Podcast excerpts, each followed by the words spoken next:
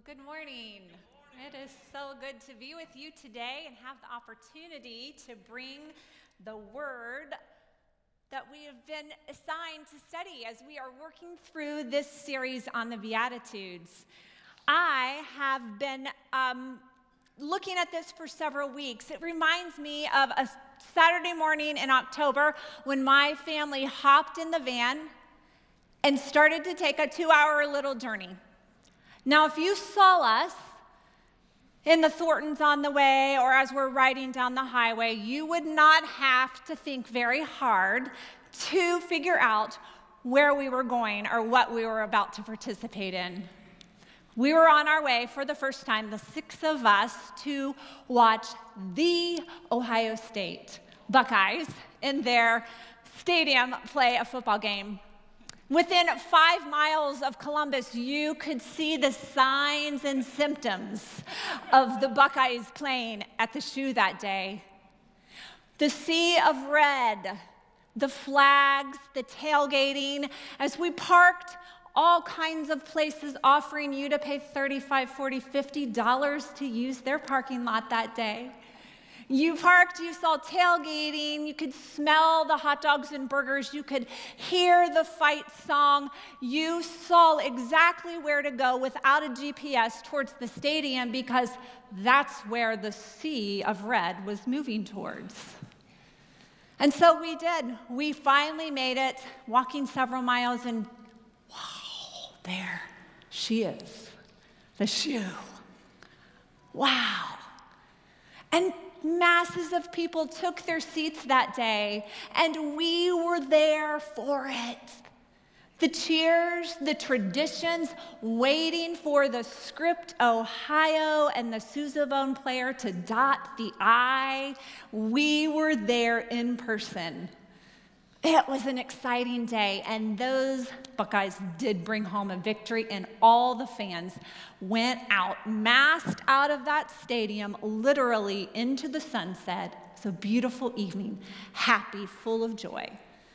The Buckeyes won. I was thinking about this Sunday, and honestly, I was really hoping praying, but God obviously didn't care, that the Bengals would be in the Super Bowl today. How fun would that be to preach on Super Bowl Sunday? But that didn't happen because I believe there was a bigger story in the news happening this week that we were turning our hearts towards. Many people have been talking about it and hearing about the Asbury revival, where students and even people who aren't students anymore, friends of mine, are driving a few hours to go and be a part. Massive people loading up their cars, moving towards the action. How is the Spirit moving? And I want to be a part of that. And the posture that you see in the pictures and the, the students and the people are taking is a posture of reverence and prayer. And God's doing something in that place and in their hearts. And they're being formed and shaped, not into Buckeye fans, but they're being formed and shaped into followers that look more like Jesus. And our text today brings us to a passage, a sermon, the very words of our Lord that teach us how to look and be like a follower of Jesus. And I'm going to invite you to stand today as we read over these Beatitudes that we've been studying. Matthew chapter 5, starting at verse 3. Blessed are the poor in spirit, for theirs is the kingdom of heaven. Blessed are those who mourn, for they will be comforted. Blessed are the meek, for they will inherit the earth. Blessed are those who hunger and thirst for righteousness, for they will be filled. Blessed are the merciful, for they will be shown mercy. Blessed are the pure in heart, for they will see God. And today, our passage, blessed are the peacemakers, for they will be called the children of God. Thank you. You may be seated. Amen. Shalom. I come in peace. That's the kind of greeting you would have heard the people sharing in the time of our passage today. When they greet one another, it would not have been, hello, what's up? Que pasa, hombre? It would have been shalom, I come in peace. The word peace was very important to the hearers of this message. They lived in a time that lacked a lot of peace. They lived in a time where there were cultures fighting against one another and empires seeking to gain power and control that were constantly in opposition to one another. Shalom, as the people would have greeted one another, would have let each other know, I come in peace. Don't fear, no harm. As I've been looking at the text over the last few weeks, and I love digging in deep and reading all the commentaries, I probably had about 10 sermons out of this one. It was hard to cut back. But I sat before the text, reading, reflecting, praying, preparing, listening to the Spirit tutor me on how to share this word. And I got this picture of Jesus sitting next to me in the text, looking at me, looking at the text, looking at me. And suddenly he just looks up. Oh, Father, Houston, we have a problem. Have you ever felt that way when you've approached the scripture? When you've come before the Word of God and there identifies in you something that needs to be addressed? My professors and my graduate study have been teaching us, and we remind one another that in order to be able to bring the word to someone else, it must first wreck you. So I want to assure you today all that I'm sharing comes from a place where I have first been wrecked by this message of blessed are the peacemakers. The Gospel of Matthew we're five chapters in, but it begins with this beautiful story of Jesus sleeping in heavenly peace while his parents are running and hiding for their lives to keep Jesus alive. Peace was hard to find for these people today. How do we identify in this passage? I think there are many ways. They would have been hearing for their entire lives, these hearers, prophecy from Isaiah and Zechariah, Prince of Peace. There will be one who will come to save you, and you will call him Prince of Peace. They were longing, they were waiting for this peace. But their minds were been shaping and formed by culture, by a kingdom like Rome, who also longed for peace. But the way they sought to establish peace was by force, was by powering over the other, by conquering the enemy, by taking them down, even death on a cross. They in Rome lived by this mantra, this way of thinking called the Pax Romana, where it, we win and we establish peace when we reign over the others. When we hold back our enemy, when we fight them strongly enough that we hold them back and they lack no power to come against us. Peace. But shalom if we take time to look at this passage in its most robust and beautiful form, goes beyond simply not fighting. The people hearing this word today would know the word shalom. It means complete, wholeness, flourishing, wellness, and prosperity in your life a picture of peace for them would be a wall, a structure like they lived with around their cities and their homes without cracks, without missing bricks, without weak places where your enemy could come against you. Shalom was a strong wall, a fortress around you, protecting you and your safety. But Jesus is using this word today in a way that he wants them to reimagine there's more to peace than simply not fighting. Jesus has been living out this peace in front of them during his ministry. The people that are following, the masses of people sitting on this mountainside in this text, listening to him that day, had been seeing this amazing human, but divine, ushering in peace in all kinds of ways and all kinds of places. He was healing the sick. The blind were seeing. The lame were made to walk. The lepers were healed and no longer cast out from society.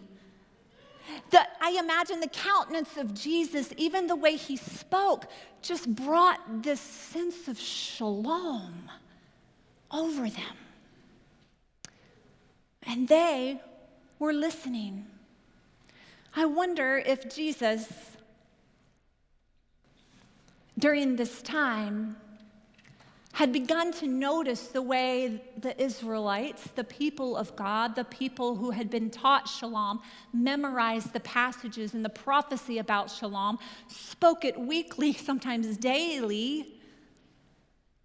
If he noticed there was something off, if he was beginning to see the way culture and the Roman life was pulling on them and tugging them and shaping their desires to be fans of a different kingdom, contrary to the kingdom of God. That happens. It happens to us. In his book, James K.A. Smith, Desiring the Kingdom, urges the readers to consider the ways culture is influencing our worship and the way we go about living as the children of God. It's very interesting. He shares that executives from companies like Nike and the Green Mermaid coffee place, well, they have sent out their marketing executives to go and purposely meet religious institutions and people and places that worship God, and to figure out how you get your people to worship a God you can't see, you can't smell, you can't touch, touch, and in their minds you can't hear or experience their presence. And they did. They figured some things out and they took that back to their companies. And I think you might agree with me that it worked probably everyone in this room, you've purchased a drink at the Green Mermaid. You've probably purchased something with that little swoosh on it. It worked. Whatever they've done, our heart's desires have been turned towards those things, to desiring those things. You might not know this, I looked this up. But the statistics say today, tonight, when you're watching the Super Bowl, those 30 second ads, companies have paid $7 million to turn your heart toward what they want you to buy. $7 million for 30 seconds ad. Why would they be willing to do that? Because it works. Our hearts were made to desire. Our hearts were made to long for things, to flourish us, to improve our well being, to bring us peace in life. But culture tells us a different message of what will do that. And so we have bought into it sometimes. The good news is Jesus teaches us a different way of belonging in the world the Beatitudes. The good news is, if Jesus says it, that means it's possible for us to live like that. Jesus starts preaching to them Blessed are the peacemakers. They're hearing it. They've been worshiping with him, they've been participating with him. Jesus is teaching them that to be a peacemaker goes beyond not fighting, not being in chaos. Shalom means being willing to step into places of brokenness and use your life to bring repair, peacemaking. Happiest are the peacemakers. The word blessed can be translated into happiest. Happier is your life if you commit to peacemaking. I've experienced this in a way.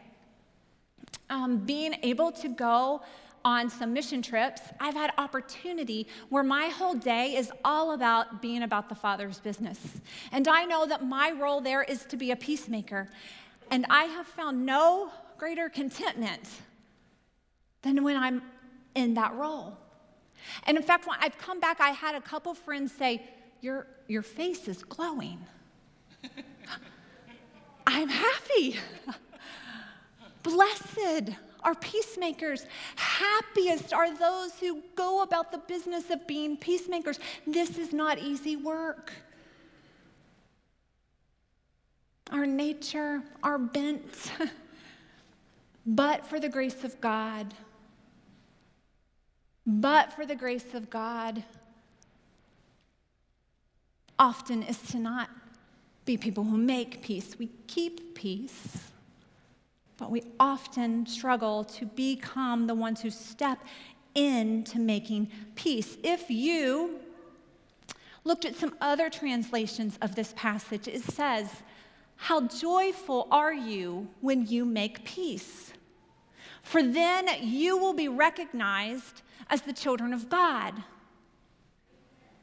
Finding shalom was like, in this day, finding this perfect stone for your wall of protection that had no cracks and no blemishes and no broken or weak pieces. That's what shalom meant. And Jesus made a way for us to be peacemakers. Because Jesus made a way for me and you to find peace. That's how we can do this. Jesus becoming the ultimate peacemaker, the Prince of Peace, as the prophecy said, made a way for me to make peace with God. And don't you know that there were peacemakers that God sent along into my life, along my journey? Praise God for those people who were willing to step into the brokenness and fill the peace in my life. And still to this day, even the last several days, there are people who have extended peace, who have become peacemakers in my life. Praise God for those peacemakers. I wonder if Jesus, after rubbing shoulders with the people in this day, and, and Jesus only speaks, the book of John says, what the Father tells him to speak so we can be assured that this message is from the Father, that Jesus is recognizing they're a little confused about what being a peacemaker means. I think that Jesus, again, is like, Houston, I've been down here for a while. We have a problem. Your children, their hearts, they're shifting. They're being a little influenced by the culture around them, by the ways that Rome tells them to find peace. And they wanted Jesus to come and be that kind of king, that kind of leader. But Jesus comes healing. Jesus comes giving of himself, pouring out himself. And then he says, You make peace with me. I don't know. Maybe some of you are sitting there thinking, that sounds great, and I want to be that, and I've tried that, but my body's weary, my pockets are empty. I, I could tell you about all the ways I've been trying to make peace in this situation, and I have nothing left. And you might say, You don't know my coworkers. You haven't met my neighbors. That's why you're here. That's why you've come today. You see, God from the beginning of time had a plan for us to worship God and to be in relationship with one another for the purpose of turning our hearts towards Him. Do you know that the beat of the drums in your services are for the purpose of getting your heart to beat like His? Do you know that when I come into worship after being pulled on by the world all week about the ways I should go about making peace, I need this place to recalibrate my heart to think like Jesus.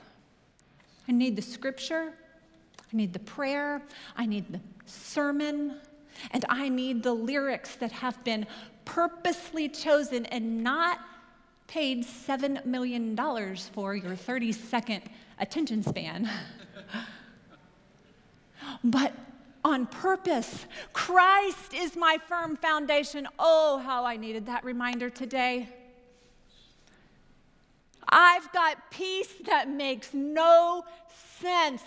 How I needed my heart to know I'm not going under. Good news. Guess what?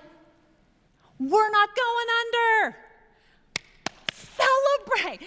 I mean, the Buckeyes, they celebrate when there's good news. That stadium is full of all kinds of liturgies you don't even know they're doing to get your attention. The songs, the chants, the up and down, it gets into your skin. And oh, if you weren't a fan before you got there, you're really thinking about becoming one now because this is cool. Your worship matters. Your coming in and your going out should be a rhythm of your life that you incorporate so that you become the peacemaker God wants you to be. I can't be that without this. I can't be that without meeting with my girls on Sunday mornings. They help me think about what it means to make peace in the world that goes beyond just no conflict. The peacemaking efforts of God's people can change a family. It changed mine. The peacemaking efforts of the church can change one another. When I come into worship, I need my brother here. I need to worship with him because I need to see the way he worships, and it does something to me. It recalibrates my heart it tunes my heart to sing thy praise with him. And happiest are we who are peacemakers. That's the word we're given because then we're identified as the children of God. It's not that if you aren't a peacemaker or you mess up or you have some bumps and bruises because we know these followers right here. Well, it was just weeks or days they messed up, they blew it. But in God's grace, He's constantly running after you. All my life, you have been faithful. Your goodness is running after, running after me. We worship God today and we celebrate that together. We need the presence of the Holy Spirit all throughout our week, all throughout our lives, morning, night, day, whatever kinds of practices that you need to put into your day, to help your heart be tuned to sing God's praise, to incorporate God's character, do it. You won't regret it. I mean, Jesus says, Happier will you be if you do. Happier will you be. When Jesus shares this word to them, he is telling them, I'm not asking you to do something I haven't already done. He reconciled our life so we can find peace. But He doesn't stop there. It's not just peace for the sake of making peace, it's peace for the sake of being the one who goes and makes peace for others to flourish. I, I, was driving down Route 4 into Middletown. You may have seen this, but there's a sign there. It's been there for decades, and it says, Welcome to Middletown. Home of NFL All Star Cris Carter. Go Buckeyes. Cris Carter. Cris Carter. Wow. He has a sign to recognize this is his home a whole sign just for him. I was thinking about that and I thought, wouldn't it be cool if Pastor Alex gets a call from some city leaders, some council people, some committee leaders in our community, and they say, Pastor Alex, wow, your people are like everywhere. They're bringing peace to all kinds of places in our community. What, Wow, do you mind? We think it would be really good for our community if we put a sign out on Tylersville Road that says, Welcome to West Chester, home of the peacemakers. Do we want to be known as people who just don't cause chaos? Or do we want to be known as people of shalom? I'm looking around this room, I'm talking to the peacemakers. I know that today. I've seen the way over your lives that you have made peace and you have demonstrated to me the way to go about being a peacemaker. I've seen you teach children to read. I've seen you teach children English. I've seen you give a cup of cold water, open the doors for people to have clothing on their bodies and food in their stomachs, to travel thousands of miles to make peace in other places. I've seen you walk across the room. I've seen teenagers do this. Walk across the room and and introduce themselves to somebody new. Shalom. I come in peace. Welcome to our community, home of the peacemakers. This peacemaking business is hard. Jesus promised it would be. Look what it cost him. What did it cost your peacemaker, to make peace with you. We cannot always control the outcome of our peacemaking efforts. I want you to see this video. This is the Little League World Series just this past October. Take a look at this picture of peace that's not just void of conflict, but making peace.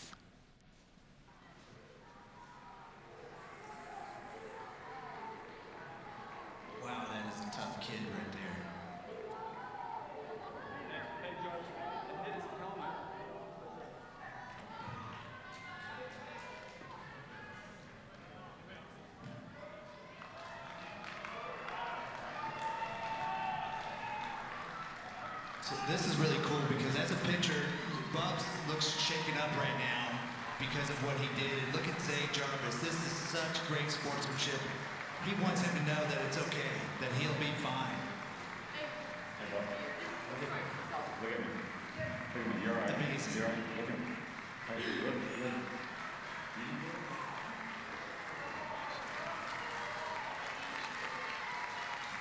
What a stud right there. Zay Jarvis. You hear that? The announcers are like, what a stud right there. He's 12 years old, stud. Peacemaking. The Little League World Series is on the line here, guys. Don't you realize that? And there were actually some, what one friend I had called knuckleheads. Not really a peacemaking word we use, but some knuckleheads on Twitter that were like, that's ridiculous. Don't they know this is the World Series? We're not teaching these young boys to play patty cake on the mound. That's what, that's what the culture, that's what culture's telling you throughout the week. But Jesus and his word tells us something counter culture. Blessed are peacemakers.